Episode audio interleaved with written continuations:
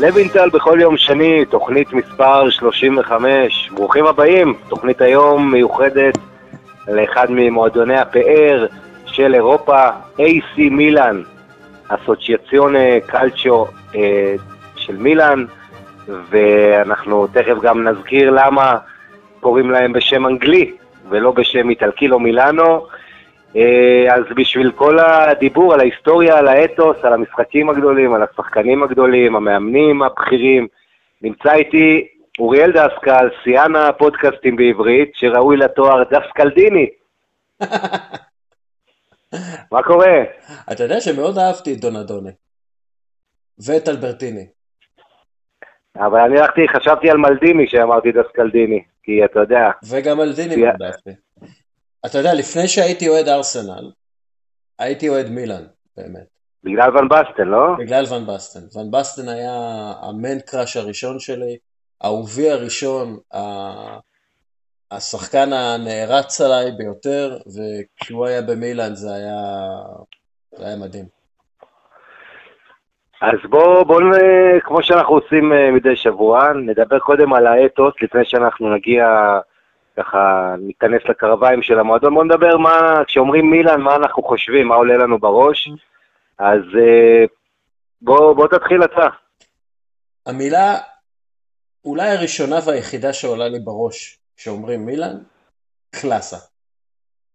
Uh, אתה יודע, יש אגדה במילאן, שלפיה נילס לידהולם, השחקן השוודי שכיכב במילאן בשנות ה-50-60, כן, השוודי האגדי. כן, שבמשך שנתיים הוא uh, מסר מסירות מדויקות. כלומר, היה לו 100% הצלחה במסירות במשך שנתיים, זה האגדה במילאן, פשוט לא, לא פספס אף מסירה, וכשהוא פספס, מי שנקרא הברון בזמנו, קיבל חמש דקות של מחיאות כפיים מהקהל כהוקרה על המצוינות הזאת. עכשיו, כשאין הרבה וידאו של uh, ליד הולם, אבל כן יש הרבה סיפורים על הקלאסה האדירה שלו, על היכולת שלו להשתלט על הכדור, להשתלט על המשחק, למסור את הכדור. הכל, אתה יודע, כשהוא משאיר את המכנסיים לבנות או לבנים, נכנס לבן? מכנסיים כן. לבנים, כן. הכל, כן, הכל כן. קלאסי, הכל נקי, הכל מדויק. אתה יודע, אומנות איטלקית כזאת רק בכדורגל, ו- וזה הדבר באמת, שכשאני חושב על מילאן כמועדון, הערך המוביל שלו מבחינתי זה קלאסה. הקלאסה הזאת, שגם היה לבן בסטר ולמלדיני ולברזי ולכל השחקנים הגדולים בהיסטוריה של אה, מילאן, תמיד הייתה את הקלאסה הזאת, וזה בעיניי מילאן. יפה, אני יש לי את החמש נקודות שלי על מילאן, אז הראשונה, אני, אני קודם כל מסכים, חותם על כל מילה שאמרת, ונילס לידולם, שאנחנו נדבר עליו בהמשך אולי איזה כמה מילים, זה דמות אה, אחת החשובות והמשפיעות אה, בכלל בכדורגל האיטלקי, האיש שהיה המנטור של קרלו אנצ'לוטי, השוודי הזה שנחשב לג'נטלמן האולטימטיבי של הכדורגל אה, לידהולם, אה, ובעצם אנצ'לוטי לקח את ה...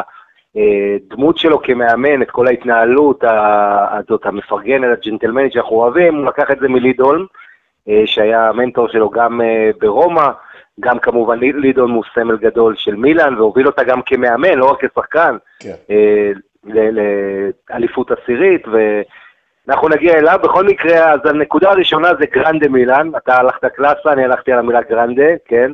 כן. בעצם האימפריה האירופית... grande classe. כן, grande classe. Uh, כמובן, הקבוצה האיטלקית הראשונה שזכתה בגביע אירופה ב-63, ובעצם, uh, לפני שאנחנו הולכים כל כך רחוק להיסטוריה, בואו נלך להיסטוריה שלנו הפרטית. אני, כן, יליד 1980, הקבוצה הגדולה, האימפריה הראשונה שאני ראיתי בכדורגל, הייתה אותה מילאן מסוף שנות ה-80 ועד תחילת שנות ה-90, מילאן הזו שהגיעה uh, לחמישה גמרי אירופ, גמרים אירופיים בשבע עונות.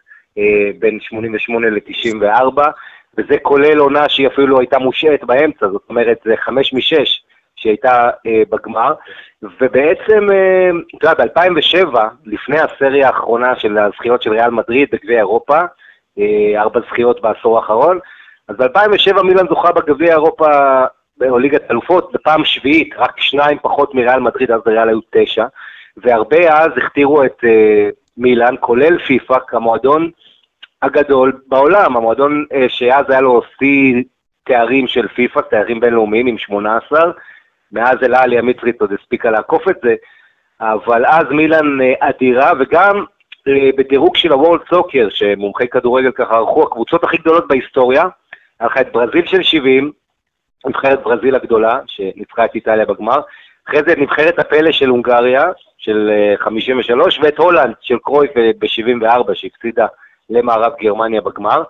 והקבוצה הראשונה, לא נבחרת, שהגיעה מקום רביעי, זו הייתה מילאן של סאקי, אה, של 89-90, שכונו לאימורטלי, הקבוצה הזאת שחיברה שתי זכיות בגביע אירופה, מה שעד ריאל מדריד של השנים האחרונות אף אחד לא, לא הצליחה. אה, אז זה דבר אחד, וגם באותו מגזין של וולד סוקר דירגו את המשחקים הכי גדולים בהיסטוריה, והמשחק של המאה ה-20, המשחק הכי גדול, אה, הוא אותו 4-3 של איטליה על מערב גרמניה, מונדיאל 70, ומי הגיבור הגדול של אותו משחק שכבש את השער הניצחון אה, בהערכת ג'אני ריברה, האגדה של מילאן, שאנחנו גם נדבר עליה בהמשך, אה, אותו משחק. אז שים לב לזה גם, אה, וכמובן זה היה משחק, שני המשחקים הראשונים היה 4-3 הזה, וה-3-3 באיסטנבול, שאומנם מילאן הפסידה, ובעצם שמטה יתרון 3-0 על ליברפול, אבל עדיין, אתה יודע, קרלו אנצ'לוטי אמר לפני איזה שבוע, אה, הקבוצה של 2005 שהפסידה ליברפול הייתה יותר טובה לטעמו מהקבוצות שזכו של מילאן ב-2003 וב-2007 בתואר בליגת האלופות. אה, אז זה משהו גם על הטבע של המפעל הזה, שלא תמיד הקבוצה הכי טובה מנצחת, אבל באמת אה, מילאן, תחשוב על זה, בין 88 ל-94, יש לך ארבע אליפויות, שלוש זכיות בגביע אירופה, כולל ה-4-0 על, על ברצלונה, כל הקלאסה הזאת, השחקנים הנהדרים, תחש... ו- וכמובן, זה לא רק ההצגות האלה, 4-0 על ברסה בגמר ב-94 וה-5-0 על ריאל מדריד. אה, ב-89-90, בדרך ל... ב-89, סליחה, בדרך לזכייה. אה, יש לנו גם באותו זמן הליגה האיטלקית הכי טובה, עם נפולי של מרדונה, עם סמפדוריה מעולה, עם אינטר של טרפטוני, יובנטוס כמובן, שחקנים הכי טובים. זאת אומרת, אה, לא סתם הקבוצה הזו כל כך מהוללת, כי זה היה בשיא של הליגה האיטלקית, אה, ושהיא הייתה כזה כוח אירופי. אה, בשנים ששיחקו באיטליה מתאוס ומרדונה וקלינסמן ובאג'ו וכו' וכו', אז אתה יודע, זה, זה המילאן קודם כל. ונקודה שנייה זה הגנה של מילאן. אתה יודע, ברזי, קוסטקורטה, טסוטי, אה, ומלדיני זו רביעיית ההגנה אולי הגדולה בהיסטוריה, לדעת רבים, אה, ואתה יודע, עם מלדיני בטח אחת היפות שיש, אה, בוא, כן.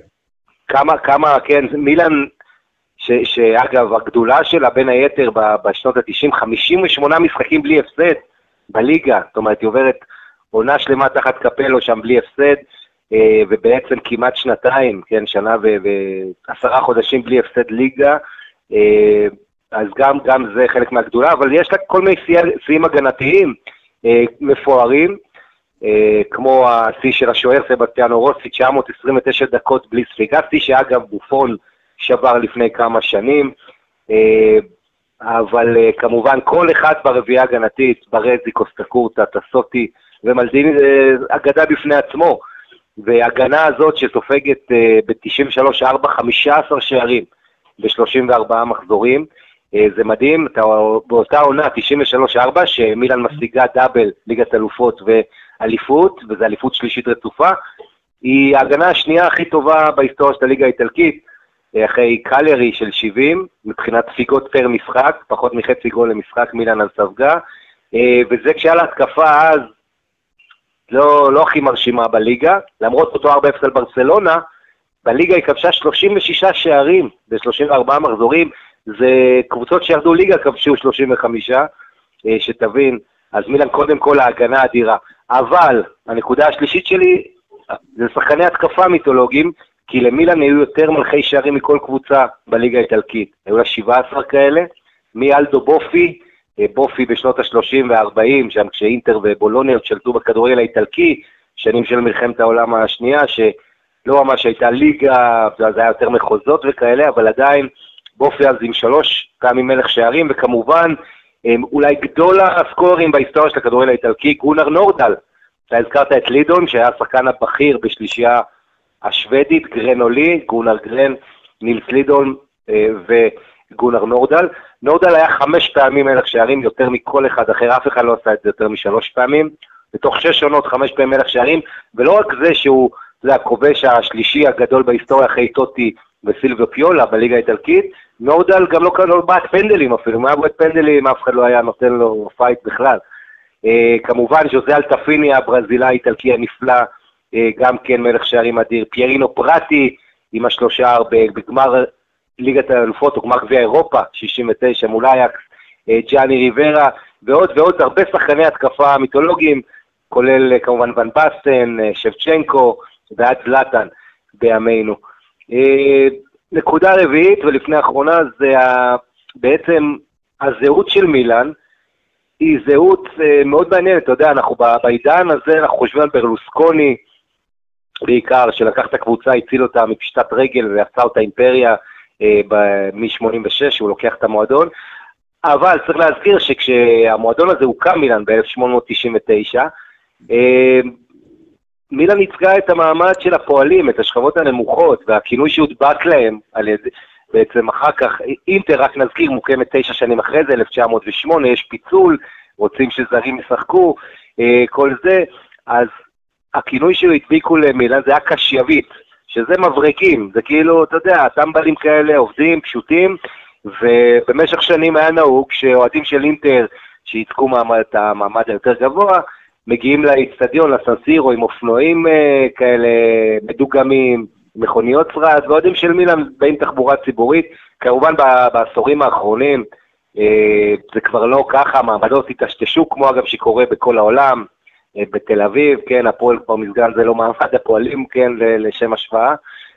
אבל זה קורה בעוד מקומות בעולם שהמעמדות התשתשו, אבל צריך לזכור את המתח הזה בין מילן הבורגנית של ברלוסקוני אז, והיום אה, סלוויני ועוד אה, פוליטיקאים וכאלה, לבין מילן, ה, אתה יודע, העממית, אה, ש, שהייתה בעצם בייסוד המועדון הזה. ודבר אחרון, נקודה אחרונה, זה החדשנות הטקטית. אי אפשר להתעלם מאריגו סאקי, מעל כולם, גם נראו רוקו, המאמן הכי אגדי של המועדון, שהוביל אותו לזכיות בשנות ה-60, אבל מעל כולם כמובן, אריגו סאקי עם ההשפעה שלו על קלופ, על הכדורגל המודרני, אה, בעצם מאז אייאקס של שנות ה-70 לא הייתה מישהו עם השפעה טקטית אה, כל כך גדולה, עד גוורדיולה בברצלונה, מה שהיה באמצע זה סאקי של מילאן עם הגישה החדשנית שהוא, אנחנו נדבר על סאקי אולי בהמשך יותר בפירוט, לא, לא אולי בטוח, אבל השיטת הלחץ שלו, הוא ויתר על סוויפר, עבר לרביעיות, 4-4-2, אה, גמיש, עם קווים מאוד מאוד צפופים ככה בין השחקן ההגנה האחרון לשחקן ההתקפה, זה יותר נכון קו ההגנה לקו התקפה, היית רואה 20-30 מטר, וכל קבוצות באיטליה אז הלכו בעקבות הדברים האלה של סאקי, אז uh, הפילוסופיה, מתודות האימון, האינטנסיביות, כן. שניר רוקו היה לא פחות חדשן בזמנו, כי כשהוא זכה באליפות אירופה, בעצם מילן שלו הייתה הקבוצה ההגנתית הראשונה שזוכה באליפות אירופה. כי עד אז ריאל מדריד ובנפיקה, שהיו כן. מנצחות גמרים בתוצאות של 4-3, 5-3, 7-3 כאלה, הם אלו, ש... הם אלו שניצחו את, ה... את התחרות הכי גדולה באירופה, את אליפות אה, אירופה למועדונים. ובעצם אה, רוקו מגיע עם שיטה אולטרה הגנתית, קטנצ'ו לפני שבכלל הגדירו את זה כקטנצ'ו, והוא מנצח את הקבוצות האדירות האלה שבנויות מכוכבים כמו אה, אוזביו ואז אחריו מגיע אלניו אררה ומשכלל עוד יותר את הבונקר. ו... כן, וזה, וטוב שאתה אומר, מזכיר את אלניו אררה דווקא, כי מה שאתה אומר על רוקו, אנחנו נדבר עוד מעט על נראו רוקו, שזו דמות מעניינת, ולא רק הוא מעניין, כל מה שקרה במועדון באותה תקופה מעניין. אה, בעצם היריבות הזו, שמילן לוקחת ב-63 את גביע אירופה, את ליגה, כן, מה שהיום הוא ליגת אלופות, ב-64-65 מיד אחרי האינטר עושה שני דאבלים, אה, או טריפלים, או טראבלים אפילו, אם אתה גם סופר את uh, הגביע הבין יבשתי, שהיה מפעל יוקרתי, אז לוקחת גם אליפות אינטר, גם את גביע אירופה, והיריבות הזו שמרימה את המועדונים האלה, כל פעם אחד את השני.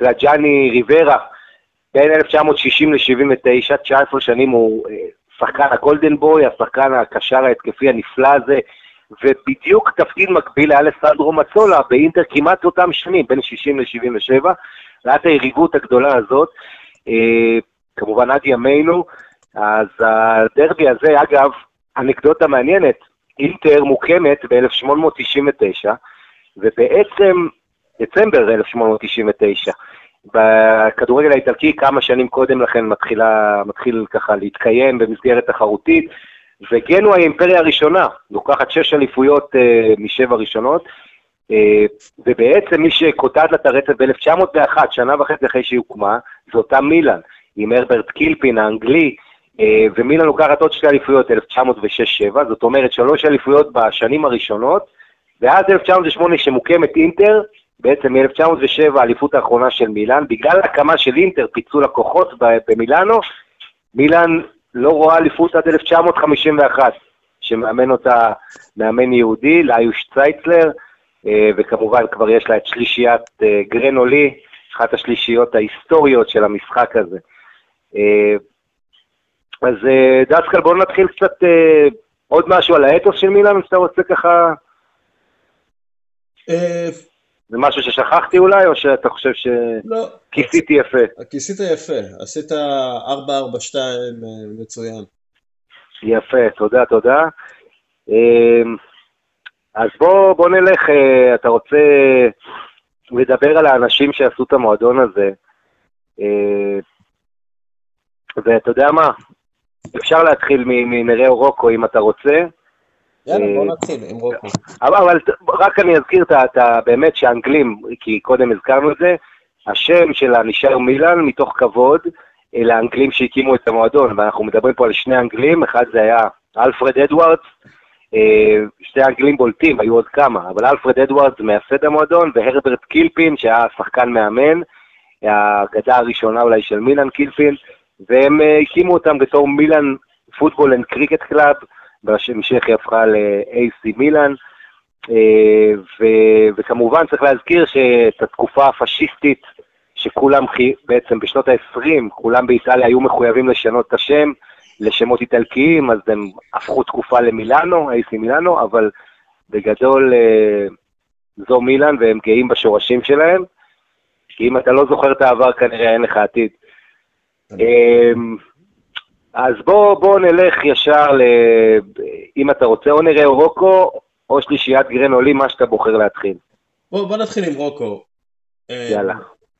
כי אנחנו מדברים על סאקי כמהפכן, אבל באמת שרוקו היה מהפכן שהשפיע מאוד על הכדורגל האיטלקי. הכדורגל האיטלקי, צריך לזכור, אתה יודע, גרנדה טורינו בשנות ה-40 הייתה הקבוצה הגדולה של איטליה והייתה קבוצה התקפית מאוד.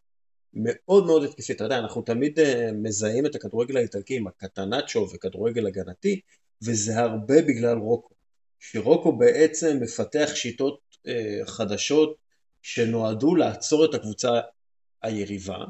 השיטה הראשונה שלו, המערכת הראשונה שלו נקראת איל סיסטמה, כאילו השיטה או המערכת, והוא מייצר בעצם קבוצה מאוד מאוד קשוחה של שחקנים אה, לא הכי מוכשרים, אבל כן היה שם הכישרון פה ושם שהוא היה אה, מציב במקומות ספציפיים במגרש, והם בעצם לוקחים את, הכדורגל, הופכים אותו למשחק מאוד מערכתי ופחות תלוי כישרון, כמו שהיה בריאל מדריד ובבנפיקה, כאמור.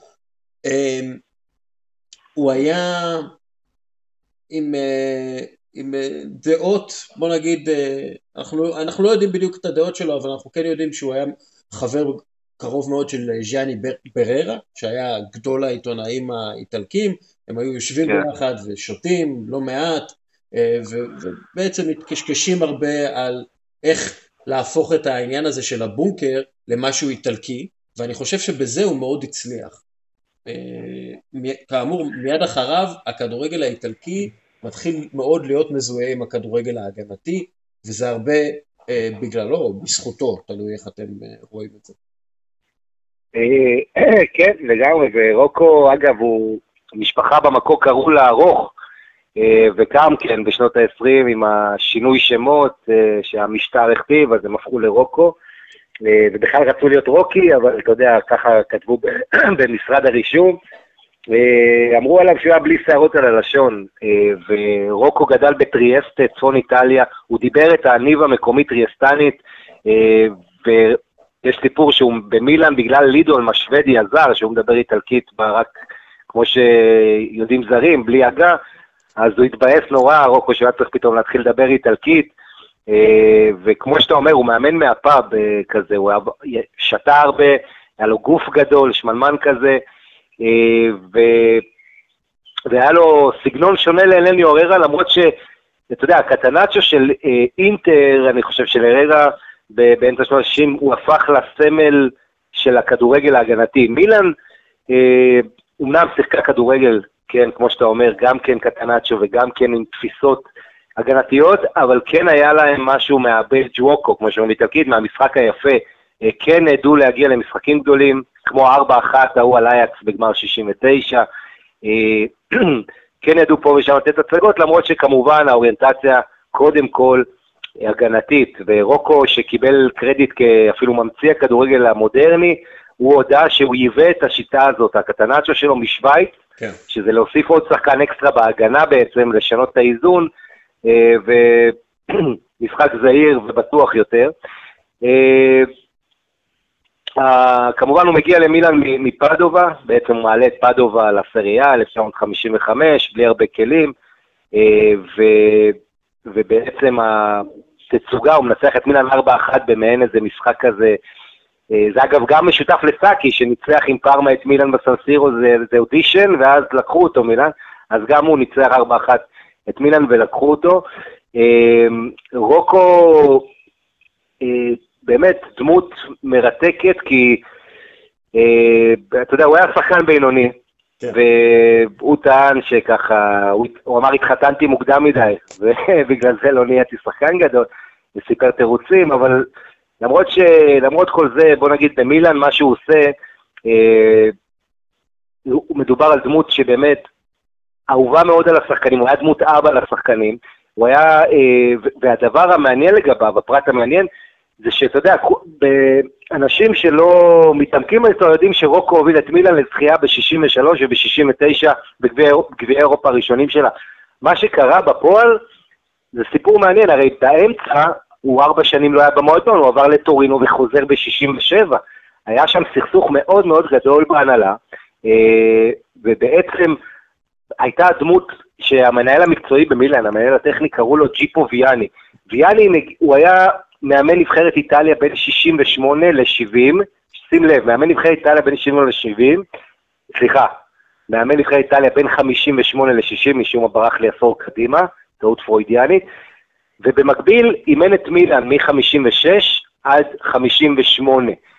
58 אותו ויאני שכונה שריף, לא שריף, או כי הוא דומה לג'ון ויין וזה, טוב, יאני עובר להיות מנהל מקצועי, והוא גם זה שבעצם מביא את רוקו, אבל כל הזמן יש ביניהם חיכוכים. יש ביניהם שתי אישיות, אמרו, הם לא יכולים לחיות ביחד בחדר ההלבשה.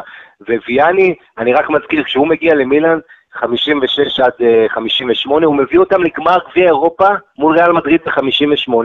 הם מובילים על ריאל מדריד 1-0 ו-2-1, הם כמעט זוכים רק בהערכה ריאל מנצחת 3-2, אבל אותו אה, ויאני הוא בעצמו, אתה יודע, מעל 600 הופעות כמאמן, אה, מקום חמישי בסריה, והקרב האגו הזה שלו, של רוקו על הקרדיט ועל ההתנהלות, אתה יודע, כל הזמן היה שם עקיצות, אה, וכל הזמן הם לא הסתדרו, אז היה שם כל הזמן חיכוכים, ומיד, אם אנחנו מכירים את הסיפור של בלה גוטמן, שזוכה בגביע אירופה שני רצוף עם בנפיקה, ואז לא מעלים לו את השכר והוא עוזב ומטיל קללה על המועדון, 100 שנים קדימה לא תזכו בגביע אירופה, אז עם רוקו ב-63 הוא זוכה, הוא מביא למילן תואר ראשון לקבוצה איטלקית, הגביע אירופה ראשון של קבוצה איטלקית, אה, והוא עוזב את המועדון, עובר לטורינו, כי הוא גם הגיע, אתה יודע, הסכסוך שלו עם ויאני, גם הגיע פליצ'ה ריבה, נשיא מועדון, שהוא לא שמח על ההתנהלות שלו, ואגב, הוכח שהוא מאוד צדק, בדיעבד. כשהוא חוזר כבר יש נשיא אחר, אה, קררו, ואז תקופה של הצלחות. אבל אה, זה, אתה יודע, היה שם את המתח הזה בין רוקו לבין ויאני שהוביל לעזיבה שלו, ואז הוא חוזר, וכמובן כשהוא זוכה ב-69, אז כבר כולם רק מדברים עליו ובצדק. אמ, רוקו בעצם אה, חזר, הוא, הוא, אה, רק אני אגיד, הוא מאמן מילאן, הוא זה ב-63 כמו שאמרנו, אחרי ארבע שנים בטורינו, הוא חוזר למילאן, מאמן שבע שנים את מילאן עד 1974, ובעצם הוא רוצה להשיג את ה... ב-68 הוא משיג אליפות תשיעית, ואז השאיפה היא כמובן להשיג את האליפות העשירית שבאיטליה מאוד משמעותית, כי באליפות עשירית אתה מקבל כוכב על החולצה, והוא לא מצליח בזה. ואחרי זה הוא חוזר בשנות ה-70 לעוד קדנציות, לא מצליח, והוא מת בפברואר 79, שלושה חודשים אחרי שהוא מת, מילן משיגה את האליפות העשירית עם הכוכב העשירי. אז אה, ללא ספק, אחת הדמויות, ה... באמת אחד המאמנים הגדולים בכדורגל האיטלקי, שידע הרבה מאמנים גדולים, אה, ו... וכמובן, ב-69 לא, מביא מול אסטודיאנטס את הגביע הבין-יבשתי הראשון של מילאן, שעולה להם בהרבה דם, במשחק אה, שנגיע, נזכיר אותו בהמשך. אה, אבל, אה, אבל סיפור מאוד מעניין על המאבקי כוח אז במילאן, שזה לא שרוקו היה לו את כל הסמכויות וזה, ממש לא, היה מנהל מקצועי שקצת מראה את החיים, שאפילו לא רצה שהוא יזכה ב-63 כדי שייקח את הקרדיט, כל מיני אינטריגות שכאלה, ו... וזהו, כן, אז זה, זה על רוקו ככה כמה מילים, האיש שככה היה לו גוף גדול, מבטא ככה כבד, אה, שאב לשתות, הכבד שלו כבר לא ככה, כל כך תפקד בשנים האחרונות, אה, אבל המאמן הכי, אה, בעצם הכי הרבה משחקים כמאמן מילה. כן. מי, מי היו הכוכבים בזמנו? אתה, אתה מדבר, אתה רוצה לחזור לקבוצה? תראה, קודם כל, אני חושב שאם מדברים על כוכבים, אנחנו צריכים לחזור קצת אחורה. לשנות ה-50, והכוכבים הגדולים הראשונים זה השוודים. כן. אה, שלישייה הזאת, אה, שלישייה מדהימה, יצא לי בתוכנית שעשיתי בזמנו עם אה, בן אור השוודי לדבר על הקשר בין הכדורגל האיטלקי לכדורגל הסקנדינבי, ודנמרק ושוודיה אז, שבעצם אחרי מלחמת העולם, בגלל, אתה יודע, כל מה שקרה שם, שוודיה הייתה סוג של ניטרלית והצליחה לזכות באולימפיאדת 48, אה, וכמובן הגיע לגמר עשור קדימה במונדיאל, הפסידה לברזיל, אבל הכוכבים גדולים היו שם גם בשוודיה, גם בדנמרק, והשלישייה הזאת, השוודית, שמגיעה, הופכת את הכדורגל האיטלקי, בשנות ה-50 אה, מילאן, כן, עם החבר'ה האלה, אליפויות, 51, 55, 57, 59 ו-62, אתה מדבר פה על מה, חמש אליפויות בעשור, 11 שנים האלה, אה, ובעצם הזרעים של מילן הגדולה נולדים, וצריך להגיד, אה, זה, זה לא רק השוודים, היו שחקנים נפלאים, חואן אלברטיו שיאפינו, הכוכב הזה שהגיע מאורוגוואי, אה, גם היה אדיר, ו, וכמובן אלטפיני, שהיה מלך שערים אירופי, אה, עונה אחת עם 14 גולים, ובכלל, היה שחקן פשוט פנטסטי. וכמובן אה, ג'אני ריברה מ-1960, זאת אומרת, היו עוד הרבה שחקנים גדולים, אבל קודם כל, השוודים האלה, אם אתה רוצה כמה מילים על, על כל אחד. אה, אה, אתה יודע, אנחנו מדברים על... צריך קצת להזכיר שפעם לא היו הרבה זרים בקבוצת כדורגל, אסור היה. ובעצם היה הגבלה מאוד גדולה על אה, זרים. נכון. ובעצם פה אני חושב שממציאים את, ה... את הקונספט הזה של להביא את כל הזרים מאותה מדינה, אחר כך אנחנו נראה את זה עוד פעם במילאן, עם אה, שלישיית הולנדים גדולה.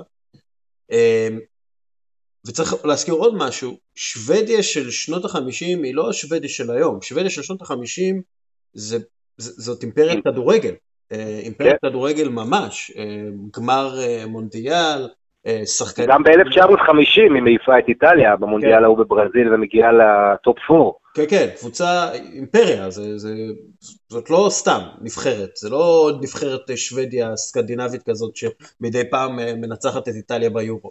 זה נבחרת אחת מהגדולות בעולם, והשלישייה הזאת לא יכולה לשחק בנבחרת שוודיה בגלל שהם הופכים למקצוענים במילאן. וזה גם כן קטע ש, שצריך לזכור, לא היה מקצוענות בהרבה מקומות באירופה. אפילו בגרמניה לא היה כדורגל מקצועני עד 1964-63. כלומר, אנחנו מדברים על מילאן שהופכת למקצוענית אה, עם שחקנים אה, זרים מאוד מאוד מוקדם באבולוציה של הכדורגל האירופאי, וגם כן זה מאוד חשוב להזכיר כשאנחנו מדברים על אה, מילאן ועל הכדורגל האיטלקי בתקופתו. כן, בהחלט, לפני uh, חולית, ון בסטן ורייקרד היה את החבר'ה השוודים. צריך להגיד שבגלל העניין עם הזרים, הדרום אמריקאים שהגיעו בעצם הוזרחו, קוראים להם באיטלקית אוריונדי ברבים, אוריונדו ביחיד, זה המאוזרחים, uh, ובעצם כששחקנים מארגנטינה, אורוגוואי, ברזיל הגיעו, הם הפכו לאיטלקים, אתה יודע, הוציאו להם uh, דרכונים, וכאילו נחשבו מקומיים, וגם שיחקו חלקם הגדול בנבחרת איטליה.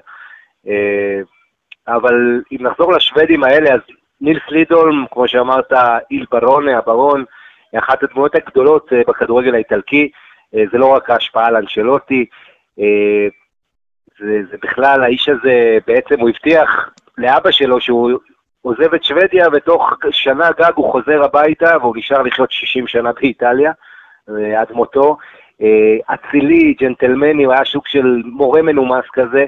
אה, שחקן אחד האינטליגנטים ביותר, שאתה יודע, שיחק בשנים המתקדמות במילאן, הוא עובר לעמדה יותר אחורית, לשחק את הליברו מאחור. אה, מקום שני עד היום במילאן להופעות לשחקן זר אחרי סיידורף ללידולם.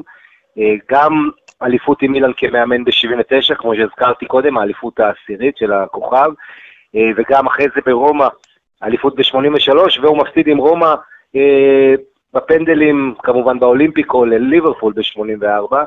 אה, מעל אלף משחקים, בסך הכל כשחקן וכמאמן בסריה, לידון שהיה הפנים הראשונות על חוברת המדבקות פניני, אה, בין היתר, והיה גם פרשן אה, ופובליציסט מאוד אהוב ומאוד מוערך. ואתה יודע, חוץ מה-12 עונות האלה במילאן וכל ההישגים, היה דמות, לידולם, ו... אחד השחקנים גם המבוגרים ששיחקו, נשאר לשחק עד גיל 38 אה, במילאן. וכמו שאמרנו, האיש הזה בעצם, הוא כבש פחות מהשניים האחרים, מגרן ומנורדל, אבל הוא היה שחקן יותר מוערך אה, ויותר גדול, ובייחוד עם קריירת האימון הנהדרת שלו. אה, לגבי גולר נורדל, שמת לפני 15 שנה, סליחה, לפני 25 שנה, ב-95, גולר נורדל, אה, כמו שאמרתי, סקורר עצום. אה, אחד החלוצים הגדולים בכלל בכדורגל האירופי, אה, הכובש הזר הכי גדול בכדורגל האיטלקי, אמרתי רק פיולה ו... פיולי ו... סליחה, סילבו פיולה ופרנצ'סקו טוטי כבשו יותר ממנו, שזה אומר 225 שערים בסריה, מתוכם שני פנדלים דסקל.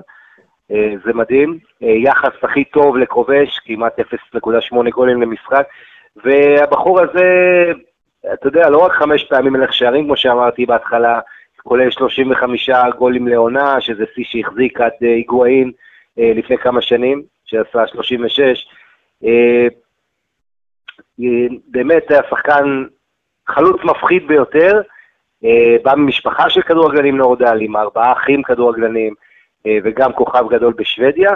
וכמובן גונר אה, שהיה את המצלה, שיחק את הקשר אה, אמצע, אמצע צד כזה, אה, וגם כן קונאיל פרופסורה, גם שחקן מאוד חכם עם כזו קרחת מקדימה, גרן היה, אז הוא היה כמובן הצלע השלישית, ו... אף אחד מהם אגב, היה... הוא בעצמו, כל אחד הוא אגדיה, שיבינו, כל אחד הוא אגדה, גרן עצמו החזיק בתואר השחקן הכי מבוגר לכבוש במונדיאלים, כן. בגיל 37, קרוב ל-38, הוא כובש במונדיאל 58, זה שיא שמי שעובר אותו, רוז'ה מילה אחד, אה, הקמרוני האגדי. אז כמובן, אה, השלושה... אתה יודע, עוד לפני, עוד לפני זלאטן כבר היו מן השוודים גדולים, כן. כן, השלושה מובילים את נבחרת שוודיה באולימפיאדת 48 לזכייה כן, בזהב, ואחד מהדברים הכי מעניינים, אף אחד מהם בעצם לא בלונדיני, מה אתה אומר על זה? כן, אחד המיתוסים הגדולים. אה, כן, יש הרבה הרבה מאוד שוודים שהם לא בלונדינים, כולל אנדרס לימפר. אה, לימפר האגדה. אוקיי, בוא, אתה רוצה להביא את זה טיפה יותר אה, אלינו? כן, כן, כן, זה היה ככה בכוונה, עכשיו אנחנו ואני רוצה לקפוץ קדימה. בוא נקפוץ לברלוסקוני? עד קדימה עד 1900? עד ברלוסקוני, בהחלט. אבל צריך להזכיר מה קרה לפני ברלוסקוני. מילאן יורדת ליגה פעמיים בשלוש עונות, היא קבוצת יויו. 1980 בעקבות uh, סקנדל שחיתות, uh, טוטונרו קראו לו, ובעצם uh, יורדה ליגה לראשונה בתולדותיה ב-1980, מה שאז האוהדי אינטר חגגו והתחילו לקרוא להם בילן עם ב'. כן, סינדיק. אה, כן, היה שם פרשת שחיתות, כמו תמיד באיטליה, סמים ושחיתות, אתה מוצא, גם כשאתה הולך המון המון שנים אחורה, עוד לפני אפילו, אבל אה, הם יורדים ליגה, מיד עולים, ואז עוד פעם יורדים, אה, וחוזרים ב-82, ובעצם, בעצם, סליחה, ב-82 יורדים, ואז 83 חוזרים, בעצם זוכים בליגת המשנה פעם שנייה בשלוש שנים, ומתבססים בליגה, בסריה ככה מקום שישי, וזה קורה ב-84, אמצע שנות ה-80, אה, ואז פברואר-מרץ 86, אה, מגיע אחד סילביו ברלוסקוני, דבר איתי על ברלוסקוני דווקא. אוקיי, okay. ברלוסקוני בעצם ב-1986 חותם על הסכם עם אה, ז'אני נרדי על רכישת 52% ממילן. אה, כמה שבועות אחר כך הוא כבר אה, נשיא המועדון ומתחיל להזרים הרבה מאוד כסף לקופה. אה, מדבר, מדובר בהזרמה ראשונית של שישה מיליארד לירטות, כמה זה אז? בסביבות המאה מיליון יורו, משהו כזה, של מחיקת הפסדים, והוא מעביר הרבה כספים דרך החברה שלו, פיניבסט. השאר היסטוריה בעצם. כשהוא, כן. כשהוא מגיע, הוא, המשחק הראשון הוא נוחת, גם כן פברואר 1980, הוא נוחת במרכז הסנסירו, לצלילי אה, דהרת הוולקיריות של אה, כן. וגנר.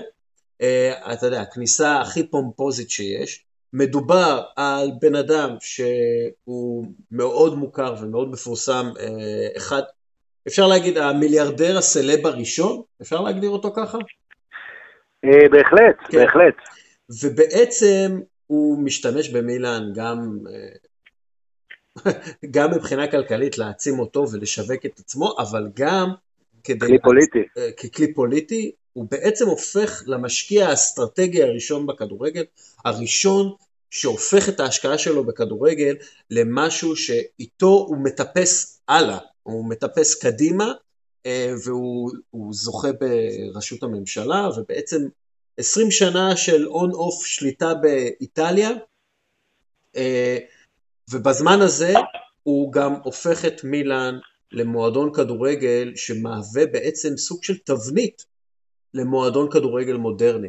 השקעה מאוד גדולה במעטפת, אה, הוא פותח את המילנלו, הרבה מאוד השקעה באימון ובמאמן הנכון. כמובן שהשקעה מאוד גדולה בהבאת שחקנים הכי טובים, שמתאימים לשיטה מסוימת. אנחנו מדברים על אה, מישהו שעשה דברים שרק 20 שנה אחריו עשו כמשהו טבעי בכדורגל, ולכן אה, מדובר בדמות מאוד בעייתית, אבל גם דמות היסטורית מאוד. כן, אחת הדמויות המרתקות ברלוסקוני, שאתה יודע, לי, אני, אני חושב הרבה פעמים על ינקלה שחר, אה, ועל ברלוסקוני במובן הזה, קודם כל, אתה יודע, שחר היו שנים פה של שליטה בכדורגל הישראלי, לפני שהגיעו כל הגיידמק והגולדרים ואחרים, אבל uh, גם בגלל שזה הבעלים שמת על כדורגל, הוא באמת אוהב את המשחק הזה, הוא, אתה יודע, השיחות שלו עם המאמנים, אנצ'לוטי סיפר על איך הוא, תמיד אנצ'לוטי אמר לו לדבוק ב-442, אה, שככה כמובן, עוד מימי סאקי זו הייתה השיטה במילאן, והוא רצה להישאר איתה. אה, ו, וכן, מה שברלוסקוני מכניס למילאן זה מנטליות מנצרת, זה חדשנות מקצועית. בעצם המינוי הראשון שלו זה היה מינוי של אה, התאבדותי כמעט, לקחת אחד כמו אריגו סאקי, בלי ניסיון במועדון גדול ברמות האלה, ואתה יודע, ולתת לו את המושכות, שברלוסקוני אגב אמר אחרי זה, אתה יודע, מקסימום לא ילך, אז אני אשנה. זאת אומרת, אבל, אבל היה לו את התעוזה הזאת, המעוף הזה, להביא מאמן עם חזון, אה, אה, בוא נגיד, צריך להזכיר כמובן את הסביבה התחרותית, זה לא כמו היום, שנכנס עוד מיליארדר סעודי לניוקאסל ויש לו תחרות מטורפת. אז הוא בא, וברלוסקוני תוך שנה שובר את שיאי ההעברות. אה, רות חולית, שמגיע ב-17 מיליון גילדר ב-87, שחקן הכי יקר בעולם, שחקן השנה בעולם גם ב-87 אחר כך, אבל אה, באמת שופך כספים, והגדולה היא שאז מצד אחד נשפכו כספים אדירים של ברלוסקוני, מצד שני כולם נלחמו עבור התבנית של המאמן, של סאקי, אה, וזה היה הגדולה. שבאמת ראית שחקנים כאלה גדולים אה, עושים הכל על המגרש באינטנסיביות ובמשמעת כן. אדירה, ו- ואיך שברלוסקוני מגיע, הפור של מילאן מתהפך. כן. והוא, אתה יודע, חמש אה, זכיות בגביע אירופה, 89, 90, 94, 2003, 2007, אה, עושה את מילאן האימפריה האירופית שכולם אה, מדברים עליה היום, אה, ו- וכן, מילאן היא, היא בעצם הקבוצה שלו, שגם משרתת אותו כמובן, כמו שאמרת, אה, בפוליטיקה, אל קבליירה, אבל... אה, אנחנו, אנחנו... זכות אידיאולוגית, זה אגב סיפור, סיפור, אתה מכיר את הסיפור על האיסור הסקס שלו, אה, של ברלוסקוני? אני מכיר הרבה סיפורים, אבל מה, מה זה, כן, מה... או, זה אנקדוטה נחמדה, תראה, ברלוסקוני ב-88 בעצם, תשע, יש להם את האליפות.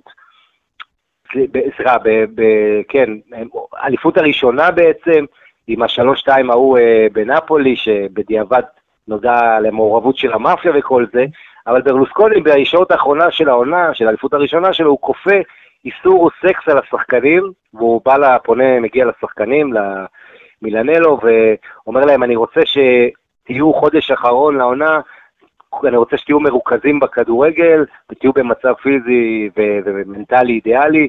אומר להם, לשחקנים, מבקש לכם בלי סקס בחודש הקרוב.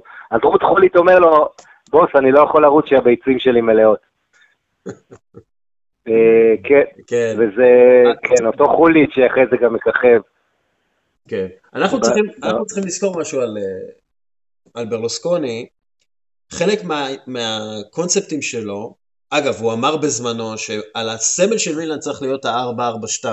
כאילו עד כדי כך כן. הוא האמין בזה, אבל הוא מאמין בקלצ'יו ספקטקולר, כאילו על, ה, על, ה, על הכדורגל המענה, והוא מביא את אריגו סאקי, ואנחנו נמשיך לדבר על אריגו סאקי מיד אחריו, אבל הוא מביא את אריגו סאקי באמת, מישהו די אלמוני, אה, לא שחקן, היה מוכר נעליים לפני, והוא כן. אומר לכוכבים הכי גדולים שם, אתם אני אפטר אתכם לפני שאני אפטר את סאקי. כלומר, האמונה שלו בסאקי הייתה כל כך גדולה, שהוא אומר לכוכבים הכי גדולים, אתם תשחקו איך שסאקי אומר לכם, ואם אתם לא תעשו את זה אני מעיף אתכם. ובעצם סאקי, ואם אתה רוצה אנחנו יכולים uh, להמשיך לדבר מיד. כן, כן, כן, זה, בוא נמשיך על סאקי.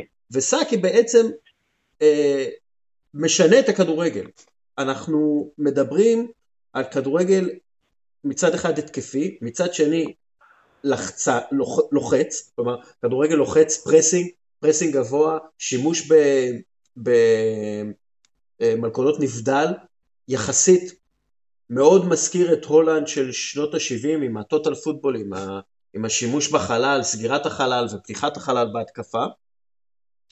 והדבר אולי הכי מרשים בכדורגל הזה של סאקי, ש, ש, ששוב, אנחנו יכולים מ- לעשות רק עליו אה, פרק שלם ועל ההשפעה שלו, על פפ גוורדיולה וסארי ויורגן קלופ, ובאמת ההשפעה שלו עצומה של סאקי, כי כולם אה, חיקו את אה, מילן שלו בשנות ה-80 ותחילת שנות ה-90, אבל מה שהכי מדהים בזה, שסאקי, אם רוקו הפך את הכדורגל להגנתי, סאקי הפך את הכדורגל להרבה יותר פתוח והתקפי.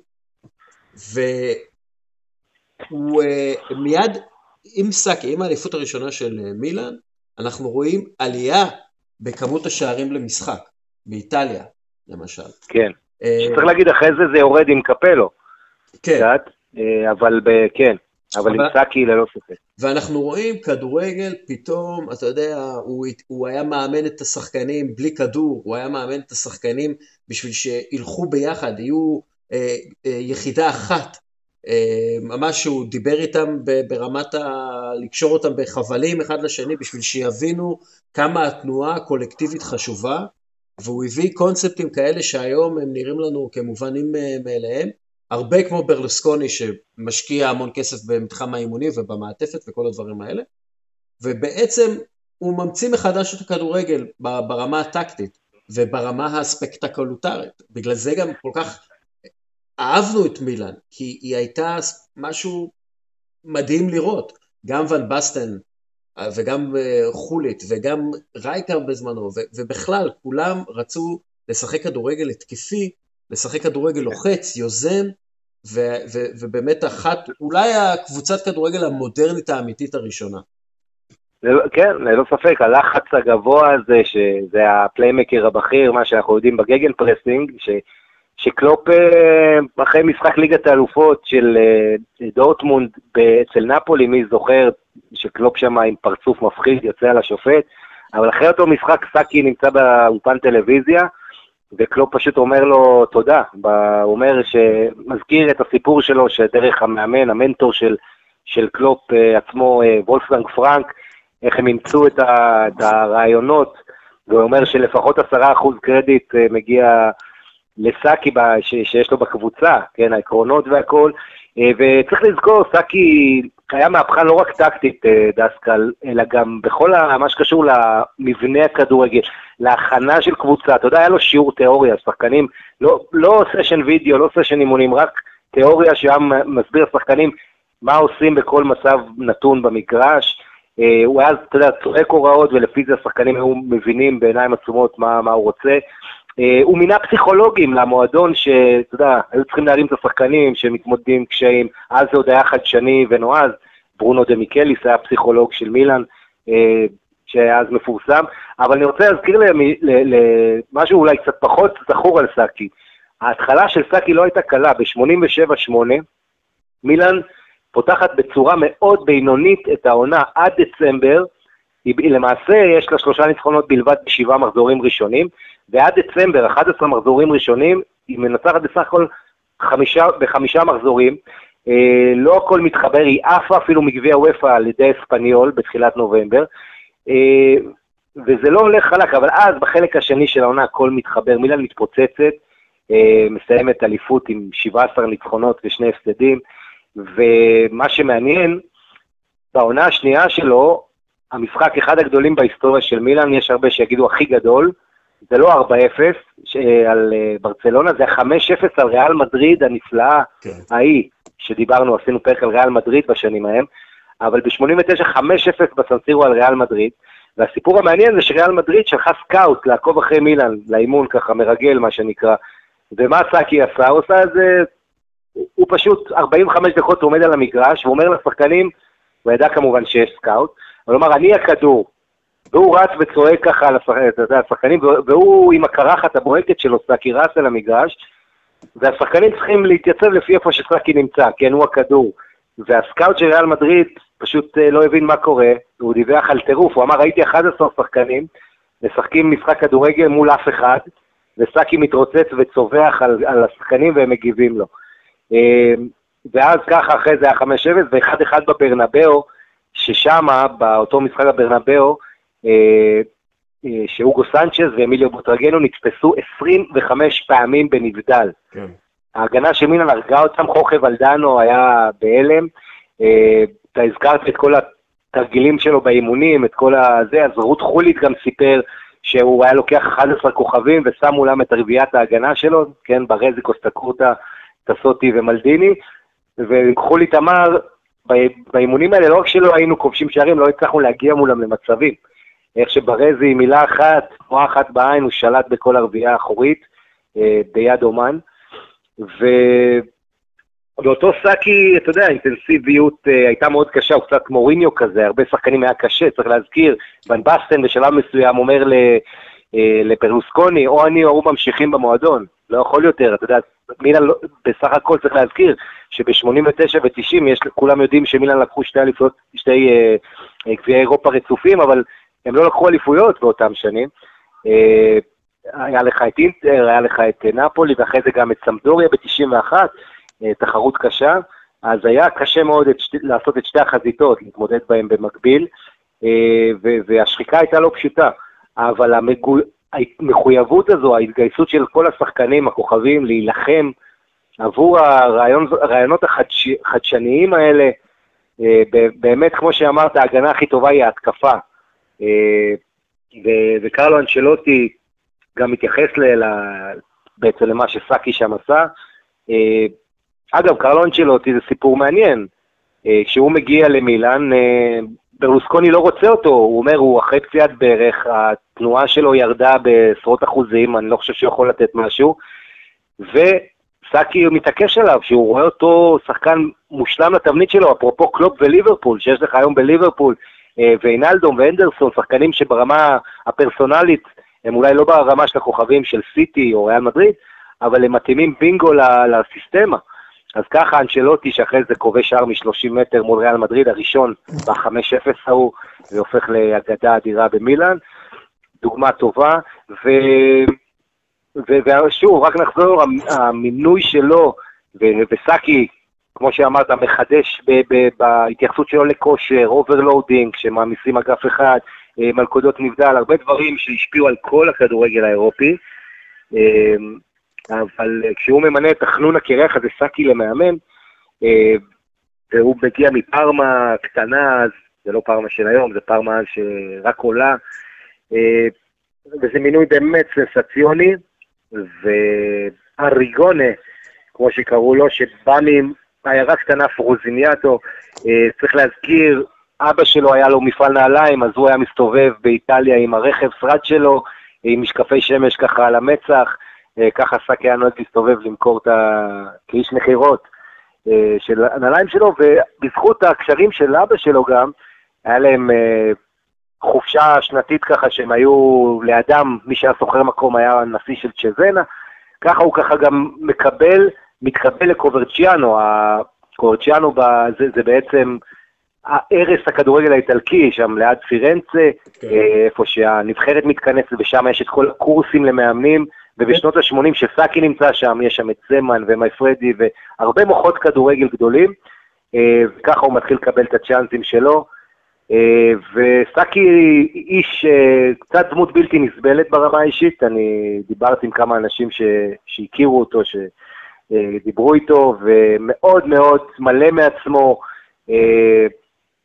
אתה יודע, כששיחה איתו הופכת להרצאה, הוא עזב בגיל 16, הוא פרש מהבית ספר, ואחרי זה הוא אומר, גם ביל גייטס נשר מהרווארד, אה, ואחד אבל הציטוטים, הציטוט שאני הכי אוהב זה שהוא אמר שמיכאל אנג'לו לא צייר עם הידיים, הוא צייר עם הראש. כן. וזה מה שהוא רצה להגיד על הכדורגל, שמה שחשוב לכדורגלנים זה לא הרגליים, קודם כל הראש, ההבנה, התפיסה, ואין שחקן יותר מפרנקו ברזי להדגים את זה, אם תרצה, ברזי שהיה דמות כחושה, אף אחד לא ראה אותו בכלל נהיה כדורגלן, לא כל שכן אגדי, אבל בזכות הראש שלו, הקריאה של מהלכים מראש, הבנת המשחק, אינטליגנציה, הצליח להפוך לאחד מגדולי הבלמים בהיסטוריה של המשחק. פאולו מלדיני אמר על אה, ברזי, הוא היה מיוחד, נמוך ורזה וכל כך חזק. הוא קופץ כל כך גבוה. הדרך שבה שיחק היוותה דוגמה לכולם, הוא לא דיבר הרבה, לא, לא, לא. הדרך בה שיחק, הדרך בה התאמן, זו הייתה הדרך בה דיבר, הוא היווה דוגמה, הייתה לו מהירות, אבל הוא היה רק 70 קילו, אבל בוא אספר לך, כשהוא נכנס בך, הרגשת את זה. עבורי הוא היה מודל לחיקוי. אה, אתה יודע, אם מלדיני אומר שברזי היה המודל שלו לחיקוי, מי אנחנו שנגיד כן. משהו אחר על, אה, על ברזי?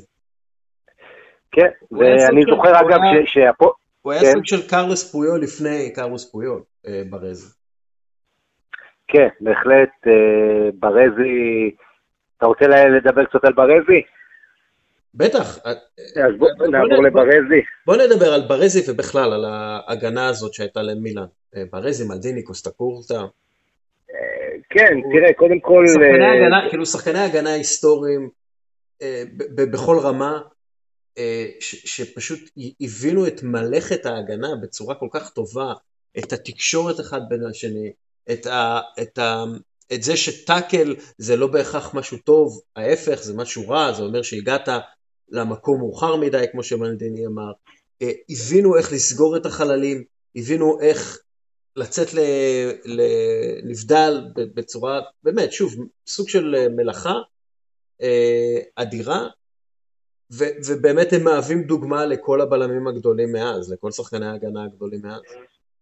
כן, ללא ספק, אה, ואתה יודע, כל מועדון גדול באיטליה, גם אינטר, גם יובה, היו שחקני הגנה באמת מיתולוגיים, אבל במילאן זה התחבר, זה היה כל הרביעייה הזאת, שכמו שהזכרתי, ב-94, 93, 4, הגנה סופגת 15 שערים ב-34 מחזורים, כובשת רק 36, אבל, אבל ההגנה שלה מביאה אליפות, ואתה יודע, באותה תסוגה 4-0 על ברצלונה, זה קצת נשכח, כי בראייה היסטורית זוכרים משחקים גדולים, אבל מילאן אותה עונה הייתה קבוצה די אפורה של הרבה 1-0, אה, קבוצה הגנתית מאוד, אה, ו, וצריך להגיד שאנחנו מדברים, מה שמעניין בהיררכיה זה שמלדיני לאורך השנים הפך להיות הסמל, גם שיאן ההופעות, גם זה שהוא דור שני במילאן, הרי אבא שלו, תכף נגיע לזה, אבל למלדיני עצמו נזכיר את. הסיפור המעניין עליו, אבל אם תשאל אוהדי מילאן, יגידו לך, אוהדים אמיתיים, הם אוהבים את ברזי ומעריכים את ברזי אה, יותר, בטח הוותיקים שראו אותו משחק, וברזי, אגב, לפני כמה ימים חוגג עם הולדת 60, אה, אז אתה יודע, התפרסמו כל מיני סיפורים עליו, וככה, בקבוצת וואטסאפ ש, של אוהדי כדורגל האיטלקי, אזורי ישראל, גם שיתפו, אז אני ככה נותן להם קרדיט, עשו שם עבודה יפה. אמ, ואחד הסיפורים ש, ש, שהם שיתפו זה היה של מרדונה, שדייגו בבית שלו בבואנוס איירס יש לו חולצה של ברזי עם המספר 6, אדום שחור של מילאן, מספר 6 של ברזי תלוי שם בבית של דייגו, והוא מספר מרדונה איך, אה, שבאיטליה סיפרו שחלוצים לילה לפני מפגש איתו עם אה, ברזי לא, לא ישנים, אני לא הצלחתי לישון שבוע אחרי אה, מפגשים עם ברזי בגלל הטיפול המיוחד שהוא העניק לי. והוא מתאר דייגו איך ברזי תמיד הקדים אותו בצעד, תמיד ידע לקרוא מהלכים, הוא אומר כשעליתי קדימה, כשירדתי לקישור, תמיד הוא הקדים אותי, היה שם אה, לכדור, אפילו כשהלכתי לספסל רגע לשתות מים, הסתובבתי ופרנקו היה שם, היה סיוט לשחק מולו, אבל הוא היה מנהיג נפלא, ואחרי כל מפגש טעון שהיה לו מולנו, מול נפולי, וזו היריבות הכי גדולה, זה בכדורגל האיטלקי, מילה נפולי, אתה זוכר, אה, בשנים ההם, אה, כמובן גם יהיו בנפולי, אבל מילה נפולי רצו לאליפות ראש בראש, ואחרי משחקים ברזי תמיד בא, חיבק כל שחקן של נפולי, לחץ יד לכל שחקן של נפולי, חיבק את, וחיבק את דייגו ואמר לו, אני מצטער דייגו, ודייגו מספר על הכבוד העצום שלו. אה, ברזי, אה, הסיפור המעניין לגביו, ברמה האישית, אה, קודם כל הוא התייתם בגיל מאוד צעיר, והוא בא מבית משפחה אינטריסט, האח שלו, ג'וזפ ברזי, היה שחקן של אינטר, וגם הוא היה אוהד אינטר ורצה להגיע לאינטר, אבל בגלל המראה שלו, ושהוא היה חלש וככה צנום ולא מרשים טכנית, ברזי לא מתקבל לנערים של אינטר, ואז הוא חוצה את הכביש, אבל... ובעצם הופך לאגדה במילאן, אבל הוא מאבד את אימא שלו בגיל 11 ברזי, ואז קצת לאחר מכן את אבא שלו.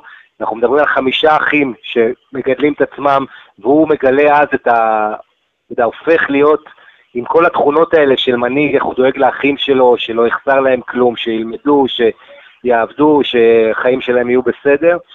אה, והאיש הזה שהיה צריך, אתה יודע, אתה ילד קטן מדי, אמרו לו, אה, באינטר, זה מזכיר לנו לא מעט סיפורים דומים על ראול שנזרק, שאתה יודע, מאתלטיקו, שסגרו שם את מחלקות הילדים והגיע לריאל מדריד, אה, או האגדות של ליברפול שגדלו כאוהדי אברטון.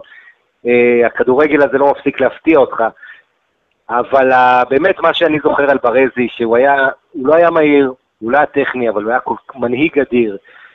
הוא היה קורא כל מהלך מראש, ו- וכשהוא עלה לבוגרים במילאן לא האמינו בו רבים, גם כן, אתה יודע, ו- ושוב, זה היה שנים הלא טובות אז, uh, לפני ברלוסקוני. הוא הופך בגיל 22 לקפטן הכי צעיר של מילאן, שמי שהשווה את זה בשנים האלה האחרונות זה רומניולי, אבל uh, קפטן בגיל צעיר, ו- ואולי הסיפור הכי יפה עליו, אה, זה מה שהיה לפני הגמר באתונה מול ברסלונה ב-94, שהברסה באה פיבוריטית גדולה בעצם, ומילן לא יכולה לשחק עם שני העוגנים המרכזיים בהגנה שלה, ששניהם מושים, גם קוסטה קורטה וגם ברזי. אה, אז מה עושה אה, ברזי כשהוא מושה? הוא פשוט הופך למאמן מחוץ לקווים. הוא הלך ותדרך את כל שחקני ההגנה, וגם וגם הקישור, הוא אומר לדונדוני, אתה תיצמד לקו, כי ברסה הקיצוניים שלה כל הזמן חותכים לאמצע, תאמין לי, סמוך עליי, תעמוד על הקו, כדור יגיע אליך, יהיה לך שטחים שם. אה, פיליפו גלי אז נכנס כבלם בגיל 21 לאותו גמר מפורסם, 4-0, הוא מתדרך אותו, אומר לו, אה, כן, איך אתה יוצא קדימה לרומריו, ומלדיני נשאר מאחור, וסטוצ'קוב ילכדו אותו בנבדל, כי הוא הולך קדימה, הוא ממש מצייר להם מה הולך להיות במשחק עצמו.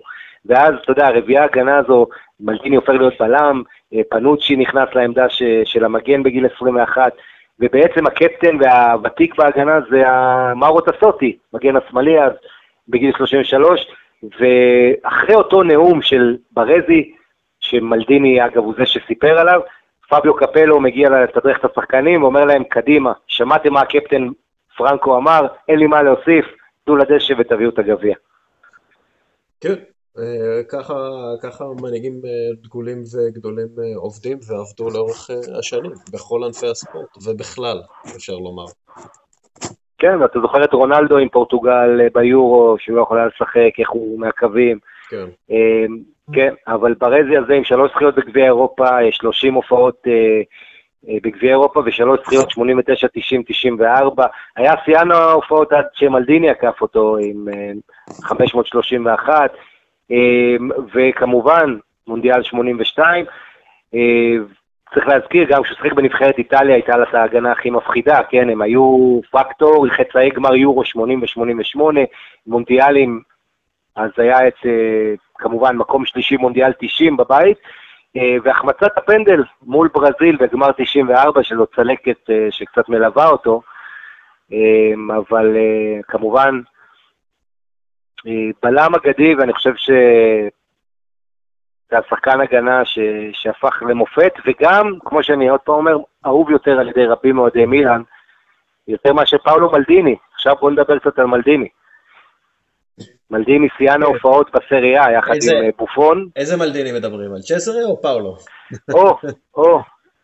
אה, אז מה, אז זה נדבר, כן, זה יפה, כי רק נזכיר, אבא שלו, צ'זרה מלדיני, הקפטן של מילאן ב-63, זאת אומרת, הוא מניף את הגביע האירופי הראשון של קבוצה איטלקית מול בנפיקה ב-1963, זה קורה בוומבלי, על אדמת אנגליה. ופאולו, הבן שלו, ב-2003, גם על אדמת אנגליה, באולטראפו נגד יובנטוס, אה, מניף שם גביע, אחרי 40 שנה יש איזו סגירת מעגל. כן. מלדיני, פאולו, אה, מלדיני ג'וניור, הוא עולה לקבוצה הבוגרת בערך רגע אחרי שהוא חוגג יום הולדת 16, אה, אה, וכבר מהר, מהר מאוד מבינים שמדובר במישהו מאוד מיוחד מבחינת אה, אה, כדורגל. מי שנותן לו את הבכורה הוא לינהולם, שדיברנו עליו אה, מקודם. בכלל, כל העניין הזה של אנצ'לוטי תמיד קרא למילן משפחה. והוא אמר, נכון, היה בזה הרבה כסף, והשקיעו הרבה במדע ובדברים האלה, אבל הכי חשוב הייתה התחושה המשפחתית בקבוצה הזאת. אתה יודע, כשאנחנו מסתכלים באמת על, על הבכורות שמלדיני מקבל, שאבא שלו היה שחקן בקבוצה, ו, ומי שנתן לו את הבכורה הוא שחקן לשעבר, כלומר, תמיד יש איזשהו קשר מאוד משפחתי בתוך ה... המועדון הזה, שכמה שהוא מפואר וקלאסה וגרנדה וכל הדברים האלה, הוא נשאר מועדון משפחתי ואוהב ומחמם, שמאפשר באמת להעלות אה, ילדים קטנים, בני 16, לבכורות שלהם בקבוצה הבוגרת. ומלדיני הוא, אתה יודע, סמל אולטימטיבי של הקבוצה, כן. אה, באמת מגיל 16 עד אה, כמעט גיל 40 שיחק בקבוצה, היה חלק בלתי נפרד מהקבוצה הגדולה ביותר אה, של מילאן בין 1987 ל-1991. אה, אני חושב גם שאותו גמר אה, של, אותו גמר של 90, כן, כן. גם מבחינה התקפית, הוא לא היה מגן התקפי, כמו שאנחנו מכירים היום את המגנים ההתקפים, אבל הוא כן היה מאוד חשוב בריווח המשחק, וביצירת מצבים לחברים אה, לקבוצה, ושוב, אחד מה... אף אחד לא היה עובר אותו. זה, זה הדבר אולי הכי חשוב ש... שאפשר להגיד עליו. לגמרי, ואתה יודע, כשאנחנו מדברים על מלדיני וברזי, זה קצת מזכיר את פלא וגרינצ'ה, שאתה יודע, בברזיל גרינצ'ה הרבה אוהבים אותו יותר, מחזיקים ממנו, החזיקו ממנו יותר, אבל בכל העולם פלא זה המלך. אז גם פה ברזי, אם אתה מסתכל בתוך מילאן, שברזי אולי יותר גדול, אבל אם תסתכל בראייה כללית, מלדיני אולי גדול שחקני הגנה, בעיני רבים. אני חושב שאתה לא יכול לעשות נבחרת כל הזמנים אולי בלי מלדיני, אה, ואתה בחרת אותו לא מזמן אה, בקבוצה שלך, כשעשינו את הבחירות האלה על, על השחקנים של הדורות האחרונים. אה, ואתה יודע, קודם כל, כשאני אומר מלדיני, ישר עולה לי לראש הסטייל, השיער הארוך, העיניים החודרות האלה, הבהירות, אחד השחקנים. היפים והאיקונים, אתה יודע, עם הלוק הזה שאתה לא יכול לטעות, שזה איטליה. כן. ו- ודור שני, דור שני, כמו שאמרנו, במילאן, אחרי אבא שלו, שהזכרת את לידולם, אז לידולם, שנתן לו את הבכורה, הוא גם היה זה שאבא שלו ירש ממנו את הקפטן, כן, אבא שלו שיחק איתו. אה, ובעצם, הבכורה שלו בינואר 85, שנה לפני עידן ברלוסקוני, אה, זה קורה במשחק חוץ אצל אודינזה, במינוס 13 מעלות קוק, משהו נוראי, כל המסביב למגרש יש שלג, ו...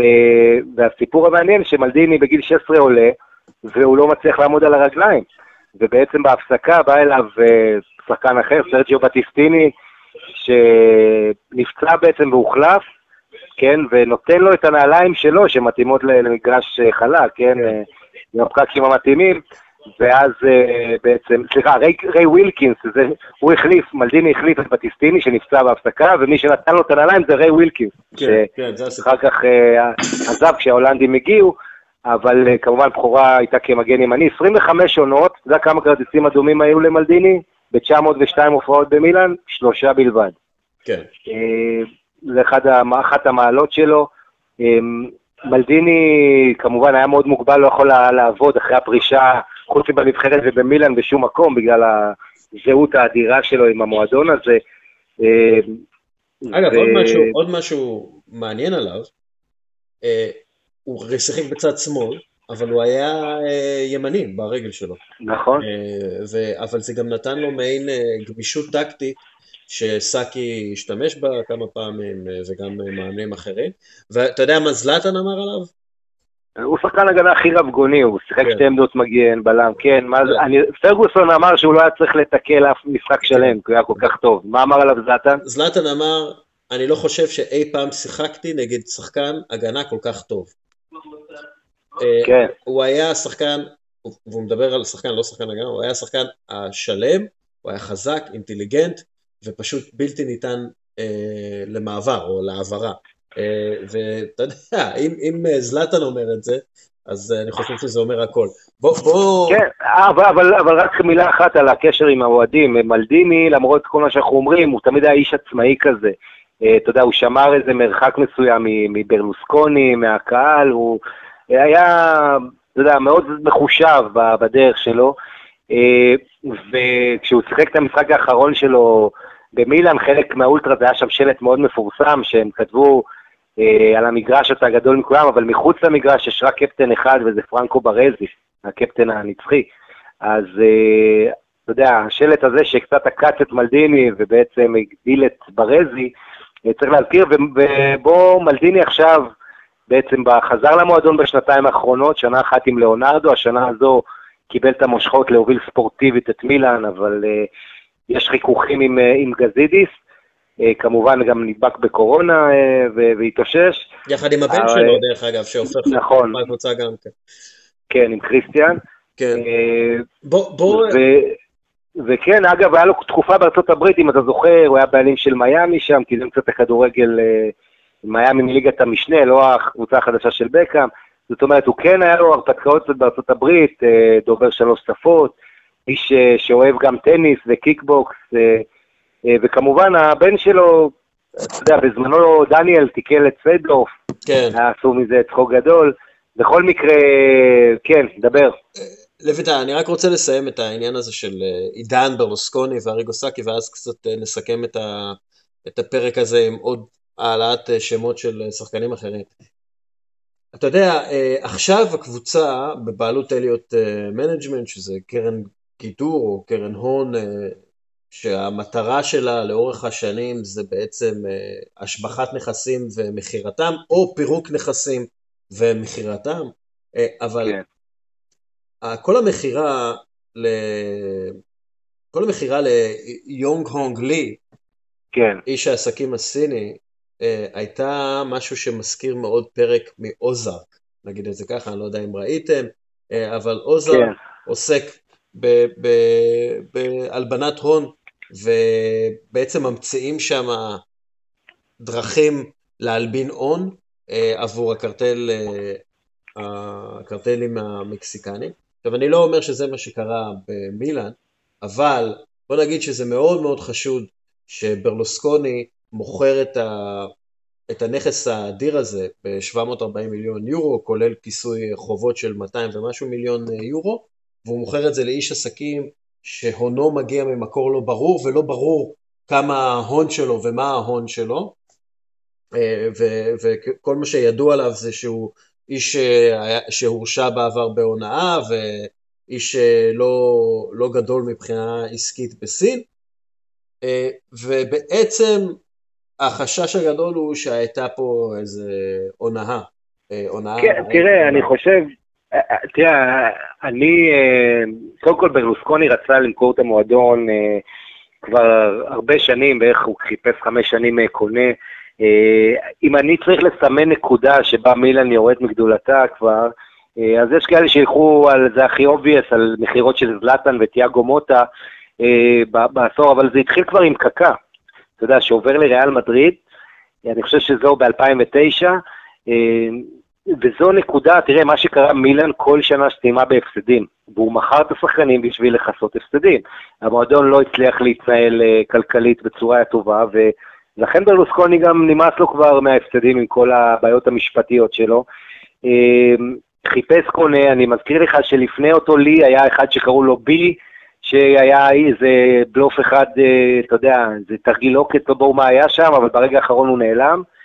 אה, ואחרי זה בא הלי הזה, שבעצם זה, זה, אם אני רואה, כמו שאני ראיתי את זה, זה ההשתלטות של אליוט, בלי שידענו על זה עוד הרבה, כי הם עמדו מאחוריו, נתנו לו כאילו את, ה, את הגב. אה, לכלכלית זה כשהוא לא יכול היה לעמוד בהתחייבויות שלו, שזה די היה צפוי, אז uh, אליוט לקחו את זה, השתלטו על המועדון אחרי שהשילו לו, בעצם, הזרימו כסף גם לפינינבסט של ברלוסקוני, 180 מיליון uh, חובות, וגם למועדון עצמו.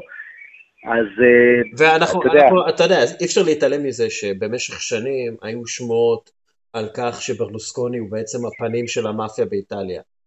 והוא בעצם פועל עם המאפיה באיטליה. אלו דברים שאין מה לעשות. אתה יודע, האיש הזה... כן, אבל זה אפשר להגיד גם על כל, אתה יודע, לא. נפולי, ועל הרבה קבוצות שהואשמו בזה. אנחנו לא מדברים על נפולי, אנחנו מדברים על אה, מילאן, ואתה יודע... כן, צריך להגיד על ברלוסקוני, כן, גם...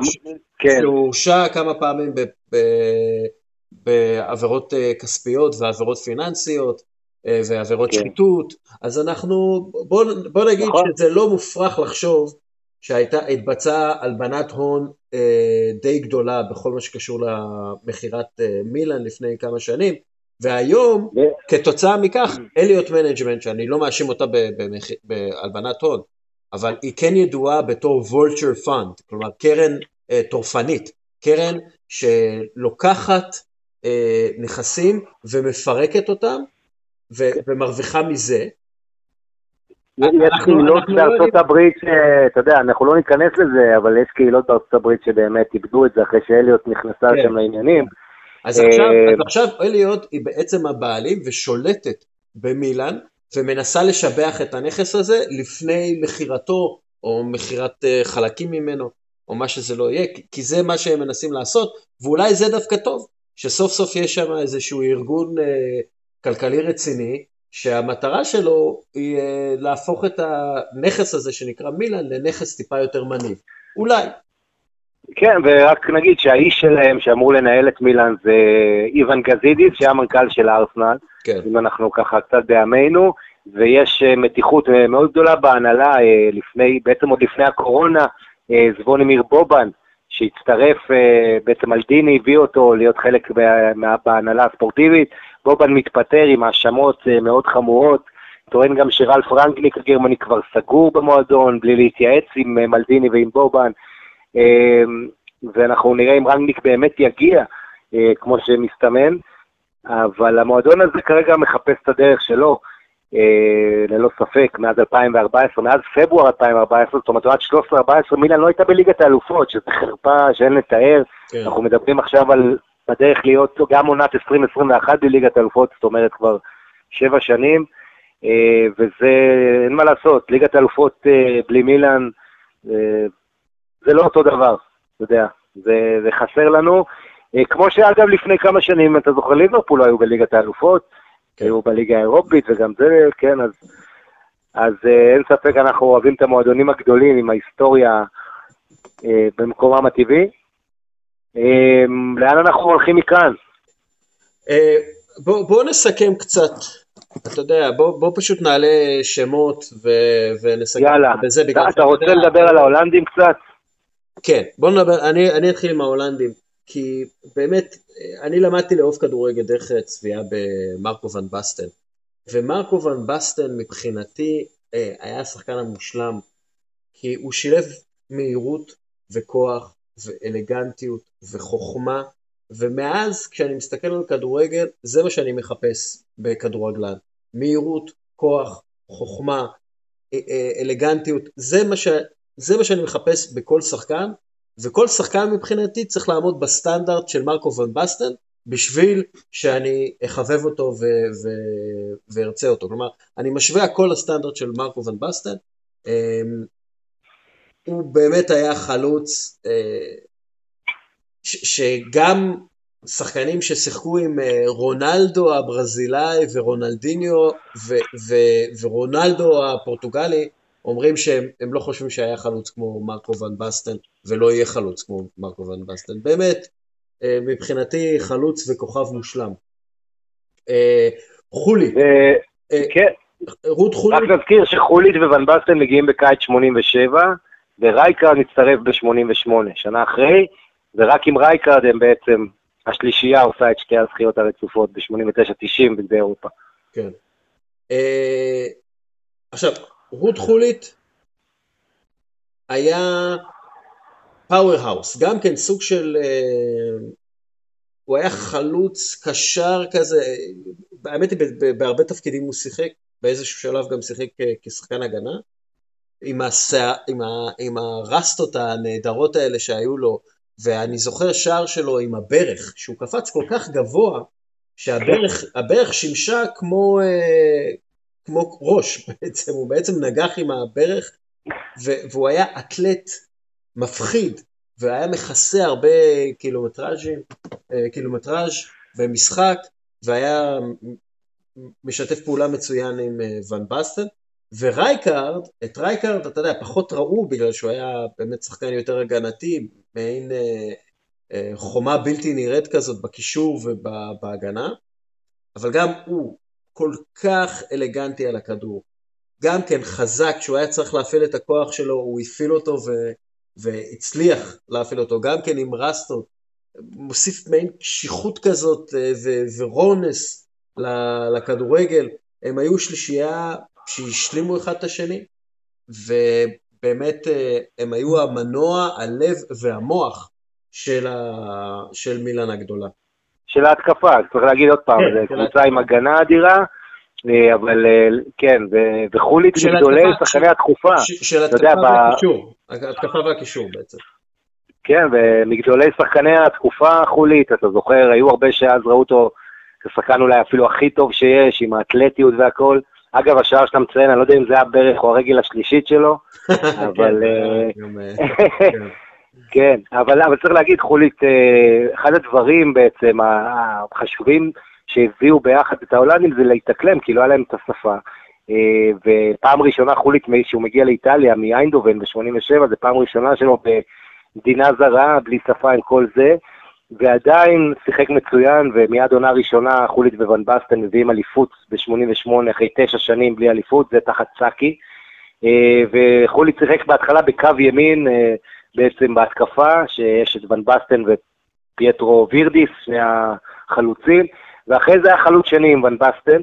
כן. אה, חולית עבר לא מעט פציעות גם, כמו ון בסטן, אולי פחות משמעותיות מוון בסטן, אבל גם, אתה יודע, הוא נפצע למשל באותו 5-0 אדיר על ריאל מדריד בחצי גמר 89, הוא היה צריך לעבור ניתוח אחרי המשחק, אבל הוא היה כשיר בזמן עד הגמר, והגמר היה 4-0, הם פירקו את סטיאבה בוקרסט, החזקה שהייתה אלופה שלוש שנים קודם לכן, על חשבון ברצלונה, אז uh, חולית, uh, כן, אחרי זה פציעה בברך ימין, הוא כבר שיחק פחות, uh, אבל... Uh, אגב, ואן בסטן זה אחד מהסיפורים הטראגיים באמת. כן. אתה יודע, הוא בעצם פרש בגיל 28. אה, הוא לא... גם החוק הזה שאסור לתקל מאחור כן, זה בעקבות ון בסטן. כן, חוק אה, שאסור אה, תיקול מאחורה זה בגלל ון בסטן ומה שקרה לו ברגל, והוא עבר ניתוחים שהרגו אותו, דוקטור מרטינס, הוא אשם בזה שהוא חיסל לו את הקריירה, דוקטור מרטינס המפורסם. כן. אבל בוא, בוא, אנחנו, אתה יודע, אנחנו כבר שעה ועשרים מדברים, בוא, איזה עוד, אתה יודע, כשאומרים מי, אני... איזה שחקנים אתה חושב? אני, אני רק רוצה להזכיר את ג'אני ריברה, כי הזכרתי אותו קצת בהתחלה, בין 19 שנים, 1960 עד 1979, הבחור הזה כונה גולדן בוי, היה קשר התקפי, אני, אני באמת ממליץ למי שאוהב כדורגל, אוהדי מילאן, כדורגל איטלקי, אה, לחפש קטעים שלו אה, ביוטיוב, אתה יודע, אה, אם תראה למשל את הגמר ב-69 אה, נגד, נגד אייקס, של 4-1 עם השלושה של פרטי, שני בישולים אדירים שלו, אחד הוא בעקב משאיר לו, עושה דברים על האיניאסטה כזה, ג'אני ריברה, אה, שחקן באמת מהאהובים בכדורגל האיטלקי, עם הברק הזה, היא גם דמות מעניינת שאחרי הפרישה נכנס לפוליטיקה, כן. היה שר ההגנה, אה, התחתן עם מישהי שצעירה ממנו ב-17 שנה, נישואים שניים, אה, דמות מעניינת, אה, אבל, אבל בעיקר שחקן בכורה בגיל 15, היה באלסנדריה וממנה אחרי שנה מגיע אה, למילאן, עילוי טכני אדיר. אה, בעונת הפרישה שלו הוא מסיים ב-79 עם האליפות העשירית, אה, הכוכב של מילאן, קשר עם, שכבש הרבה מאוד, זה יחסית לקשר, כן. בהיכל התהילה של הכדורגל האיטלקי, וצריך להזכיר גם את ג'אני ריברה הנפלא. ושיער נהדר. עוד שחקן שצריך להזכיר, מה? שיער נהדר. היה לו שיער ועדיין... שיער נהדר, כן, ובוא לא לא נשכח אלוף אירופה ב-68 וגמר מונדיאל 70. אגב, היום הוא גם כן שיער לבן כזה יפה. כן, נכון? כן, הוא... כן שיער מאפיר כזה, כן. כן, פטרייתי כזה, אני מת על המבטא שלו, יש לו רייש כזאתי. אה, אנדרי שבצ'נקו, השחקן מלך שערים של מילאן בכל הזמנים, אחרי גונר נורדל, האוקראיני האדיר הזה, ש... בוא נגיד בני החבר'ה, בני 30, קצת פחות אפילו, אה, ראו אותו הכוכב אה, של מילאן, ואחרי זה גם קקה, אבל שבצ'נקו, אה, קלאסה של שחקן שבא אחרי מה שהוא עשה עם דינמו קייב, ופשוט, אתה יודע, אחד השחקנים שאני הכי אהבתי כן, באותה כן. תקופה. וגם כן שילוב של כוח ועוצמה, אבל אלגנטיות אדירה. כלומר, היה לו, אתה יודע, אתה זוכר את השער נגיחה שלו נגד ברצלונה, זה היה כאילו הוא התעופף שם כמו מייקל ג'ורדן. ו- כן. ו- ו- ועדיין, אתה יודע, עם כל העוצמות האלה וכל הכוחות האלה שהיו לו, היה לו, היה לו טאץ' רך ו- ואדיר עם הכדור, ובאמת אה, אחד מהשחקנים, מהחלוצים שהכי התקרבו למרקו ון בסטן מבחינתי. כן, ו-175 שערים במילאן, אה, רק נז... המעבר שלו לצ'לסי עד היום זה, זה חטא בלב, אתה יודע, זה קצת גמר לו את הקריירה ככדורגלן. ו... ואתה יודע, לא כל כך מעבר נכון מבחינת הטיימינג אולי, אבל uh, אתה יודע, הוא היה שחקן של גם המשחקים הגדולים, ובאיטליה כל משחק כזה מול רומא, לאציו, יובה, uh, היה מגיע, נותן את הפעולות הגדולות, שערים מזוויות בלתי אפשריות, לסיים בשתי רגליים. Uh, פשוט החבילה השלמה, והיום הרבה אוהדי מילן רוצים אותו חזרה כמאמן, הוא מאמן מצליח של אוקראינה. אמ, כמובן, הפנדל, אתה יודע, זוכרים גם את הפנדל שלו שניצח ב-2003, שהביא את התואר למילן, את ליגת אלופות, אבל גם אחרי זה את הפנדל הלא מוצלח מול אה, דודק ב-2005. אה, כן. גם, אה, בואו נדבר גם מילה על קקה. כן, גם גם אחד ש, מה... שבעצם מגיע, קקה מגיע מסאו פאולו, בפינאט, כמו שאומר, אה, אתה יודע, אה, ברלוסקוני, אה, עסקה מדהימה, מילאן מנצלת את הקשרים שלה בזכות ליאונרדו, בזכות הברזילאים שלה, כן. ומביאה אותו, מי שהיה שחקן השנה בעולם ב-2007, לפני עידן מסי ורונלדו. ואתה יודע, זכור בהרבה דברים, אבל העונה הזאת, 2006-2007, שהוא אז השחקן הכי טוב בליגת האלופות, עשרה שערים, צריך להזכיר, בגלל הקרצ'ופולי ב-2006, מילאן צריכה להשתתף במוקדמות אה, ליגת האלופות, שהעונה הזאת שהיא זוכה ב-2007, והוא כובש עשרה שערים אז ב-15 משחקי ליגת האלופות, כולל צמד באולט טראפורד, בלתי כן. נשכח, אה, עם התאונה הזאת שהוא גורם לשחקני יונייטד, כן. כולל השער הראשון ב-3-0 בגומלין בחצי גמר מול יונייטד, זאת אומרת שלושה שערים בחצי הגמר נגד יונייטד, ואז בגמר הוא גם... נגד הקבוצה בעצם אחת מהטובות באירופה, אולי כן. הטובה ביותר באירופה. ואתה יודע משהו, אה, אני, היה לו גם כמובן בישול אה, לאינזאגי וזה, דווקא אם אני זוכר בגמר של 2005, הבישול לקרספו, שהוא נותן כדור עומק כזה על איזה 30 מטר, כן. כדור שטוח, מדוד, אחד הבישולים היפים במעמד הזה. וגם אה, סיומת מגניבה של קרספו. כן, היה לו את המהירות הזאת עם הכדור, שהייתה נדמית יותר מאשר בלי הכדור. כן. זורם על המגרש, הפרצוף הזה, ה baby face, אה, באמת אה, כדורגלן טהור, ואגדה נוספת של מילאן. כן, תראה, אנחנו יכולים להמשיך לדבר גם על אה, פירלו וגטוסו וסידורף, ואתה יודע, באמת, יש כל כך הרבה שמות גדולים ואדירים בקבוצה הזאת ובהיסטוריה של הקבוצה הזאת, אבל אנחנו כבר שעה וחצי, לוינטל. אז כן, אז אנחנו צריכים להתקרב לסיכום. קצת, אה, אתה רוצה איזה משחק שניים גדולים? אתה זוכר את ה-4-0 ההוא באתונה? כן, כן, אה, אתה יודע, אנחנו גדלנו על הדברים האלה. עכשיו, אחד... ואני לא אשכח את המשחק הזה, אתה יודע, יום אחרי זה אני מגיע לאימון, שיחקתי כדורסל אז בקבוצה, המאמן שלי אהב את ברסה, והיה לנו שיחה, אני זוכר אותה כמו אתמול. אני אגיד לך, זה היה ההתערבות הראשונה שניצחתי בה. זה היה ההתערבות הראשונה שלי, אני זוכר את זה. כי אה, היה לי חבר ספרדי בזמנו שהוא הימר על ברצלונה, ואני אמרתי לו מילאן תיקח, והתערבנו שעל כל גול, אה, כאילו ככל, ש, ככל שיהיה יותר גולים, כלומר הפרש יותר גדול, ככה הכסף יהיה יותר גדול למי ש, שמנצח, ואני מאוד נהניתי מהשערים, אבל הכי נהניתי מהשער הרביעי. אה, שידעתי ש... של דסאי. כן, של דסאי, שזה בעצם 4-0, זה הרבה מאוד כסף עבורי. זה היה, זה, זה אחד מה, מהזיכרונות הראשונים שלי, אתה יודע, כ, כאיש מתערב. זה אבל באמת אחד הגמרים המרכזיים, כי תדמיין, ברצלונה אז זוכה ב-92 בגמר מול סמדוריה, ואם היא זוכה גם ב-94, הקבוצה הזו של הדרימטים של קרויף, של ארבע אליפויות רצופות, עם אה, כל הכוכבים, רומריו, סטויצ'קוב, גוורדיולה, לאודרופ ואחרים, קבוצה אדירה, היא מגיעה כסופר פיבוריטית, קרויף מגיע יהיר מאוד לגמר ההוא. כן. אה, ואתה יודע, האירוניה זה שזה כבר לא קרויף מול ההולנדים, כבר אה, מילאן עברה שלב, הפכה לקבוצה יותר הגנתית עם קפלו, אבל מוכנה למשחק ההוא בצורה מעולה, למרות שכמו שאמרנו, מגיעה בלי ברזי, בלי קוסטקוט, האנדרדוג ברור, מה שרק שיחק לטובתה, וצמד של אה, מסארו, ואז סביצ'ביץ' עם השער היפה של המשחק, שהוא מקפיץ ככה מזווית בלתי אפשרית. אמ, והאיש מספר אחת אה, על המגרש, דסאי, שפשוט אה, הרג את אה, ברסה, אתה יודע, עם השער לקינוח, אבל כן, מי שהניף את הגביע זה היה טסוטי הקפטן. תשמע, זה באמת מועדון ש...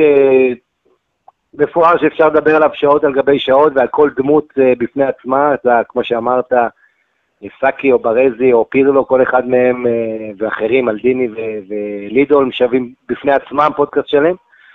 אבל uh, בואו נתקרב לסיום. בואו בוא נסיים, כי אנחנו... נסיים, כן, בואו נסיים. כן.